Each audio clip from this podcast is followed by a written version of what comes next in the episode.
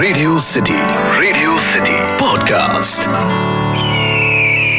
eagle जिसे हिंदी में हम चील या गरुड़ भी कहते हैं, उनका पेरेंटिंग का स्टाइल बड़ा ही निराला होता है। ईगल के बच्चे जब तक उड़ना नहीं सीखते, तब तक ईगल माँ बाप उन बच्चों को अपने घोंसले में ही पालते हैं, खिलाते हैं, उनकी देखभाल करते हैं। पर जब ये ईगल के बच्चे उड़ने लायक हो जाते हैं, तब ये ईगल अपने बच्चों को धक्का मार के अपने घोंसले के बाहर फेंक देते हैं। अब आप कहोगे कि कितना क्रूर पक्षी है। अपने बच्चों को घोंसले से बाहर फेंक दिया। पर ऐसा नहीं है। ईगल अपने बच्चों को उसी डायरेक्शन में फेंकता है, जहाँ नज़दीक में एक ब्रांच, एक डाली हो। ताकि अगर बच्चा उड़ना ना भी सीखे तो कम से कम उस नजदीकी डाली पर तो बैठ ही सकता है। धीरे धीरे हर रोज धक्का देते देते ईगल का बच्चा उड़ना सीख लेता है। और कुछ ही टाइम में अपने माँ बाप को छोड़कर आसमान में अकेले उड़ने लगता है। अब ठीक इसी तरह से अगर कोई इंसान का बच्चा ये बोलेगा, मैं उड़ना चाहता हूँ, दौड़ना चाहता हूँ गिरना चाहता हूँ तो इस उड़ान के पीछे जिस इंसान का सबसे बड़ा हाथ होगा, वो होगा उस बच्चे के पिता, यानी ये जवानी है दीवानी के बनी के फादर मिस्टर मेहरा का।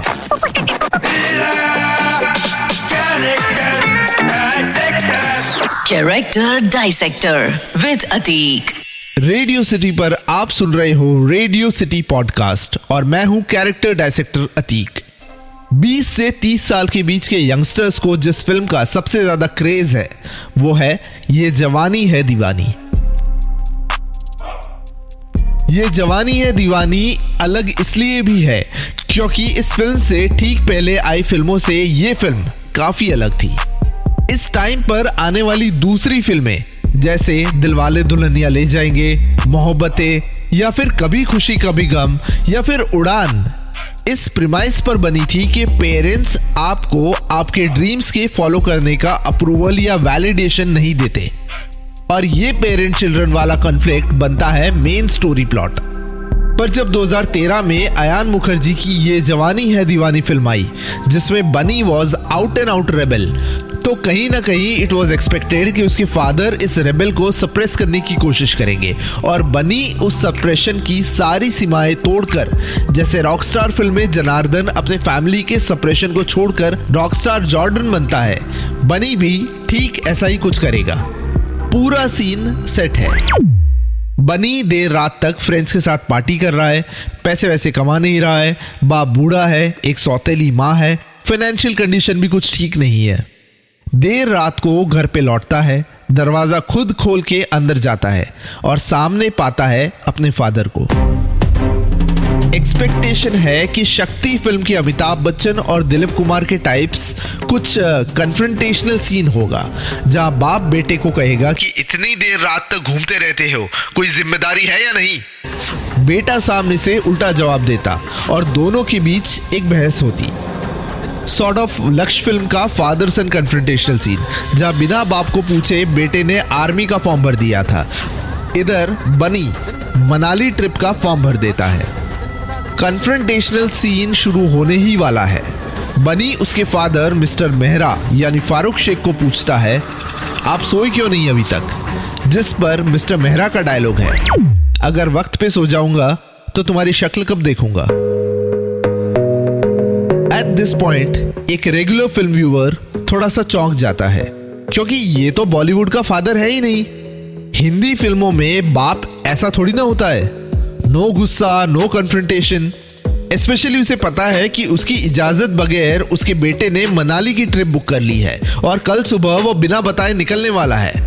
Rather mister Mehra is all cool about it mean Bunny की step mother played by Tanvi Azmi Bunny को प्यार से थोड़ा समझाने की कोशिश करती है, जिस पर बनी अपनी स्टेप मॉम को सरकास्टिकली थोड़ा बहुत सुना देता है। Mister Mehra still all cool might be because वो अपने बेटे को शायद अच्छी तरह से जानते हो और शायद ये भी कि he didn't really mean all that mister Mehra सिर्फ़ एक अच्छे पिता नहीं, एक अच्छे पति भी थे। इसी सीन में जब बनी अपने स्टेप मॉम को नीचा दिखाने के लिए उनके हाथों बनाए उस जूस की बुराई करता है मिस्टर मेहरा वही जूस पीकर उस जूस की तारीफ़ करते हैं।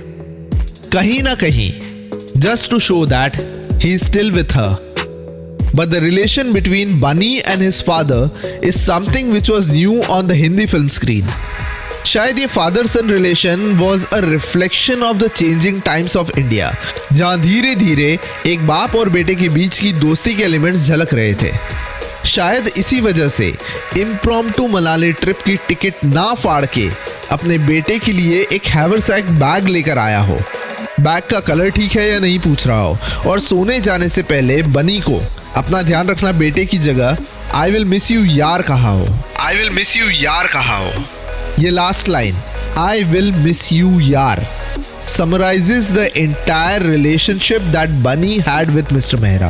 Mr. Mehra के स्कूल ऑफ़ पेरेंटिंग में रिसेंटमेंट करना पास्ट की चीज़ों का बुरा लगाना अब ये सब नहीं था शायद इसी वजह से जब मिस्टर मेहरा मर जाते हैं और बनी नहीं आ पाता उनकी मौत पर it wasn't so big a deal for him of course Bunny misses him but he never regrets not being there ये जवानी है दीवानी फ़िल्म का सबसे मशहूर गाना है, Kabira. Kabira is a song that ask the protagonist film के hero को वापस बुलाने का गाना है।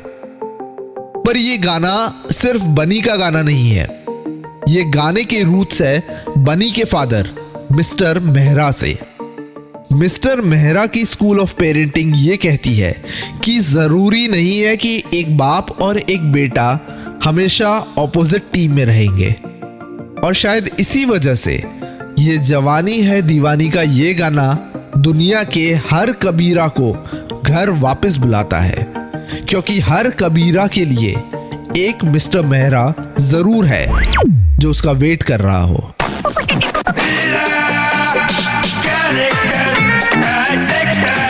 Character Dissector with Atik. इस पॉडकास्ट का फीडबैक देने के लिए मेल करें podcast at the rate my radio city dot com पर या फिर इंस्टाग्राम पे आरजे अंडर स्कोर अतीक पे डीएम करें। Radio city radio city podcast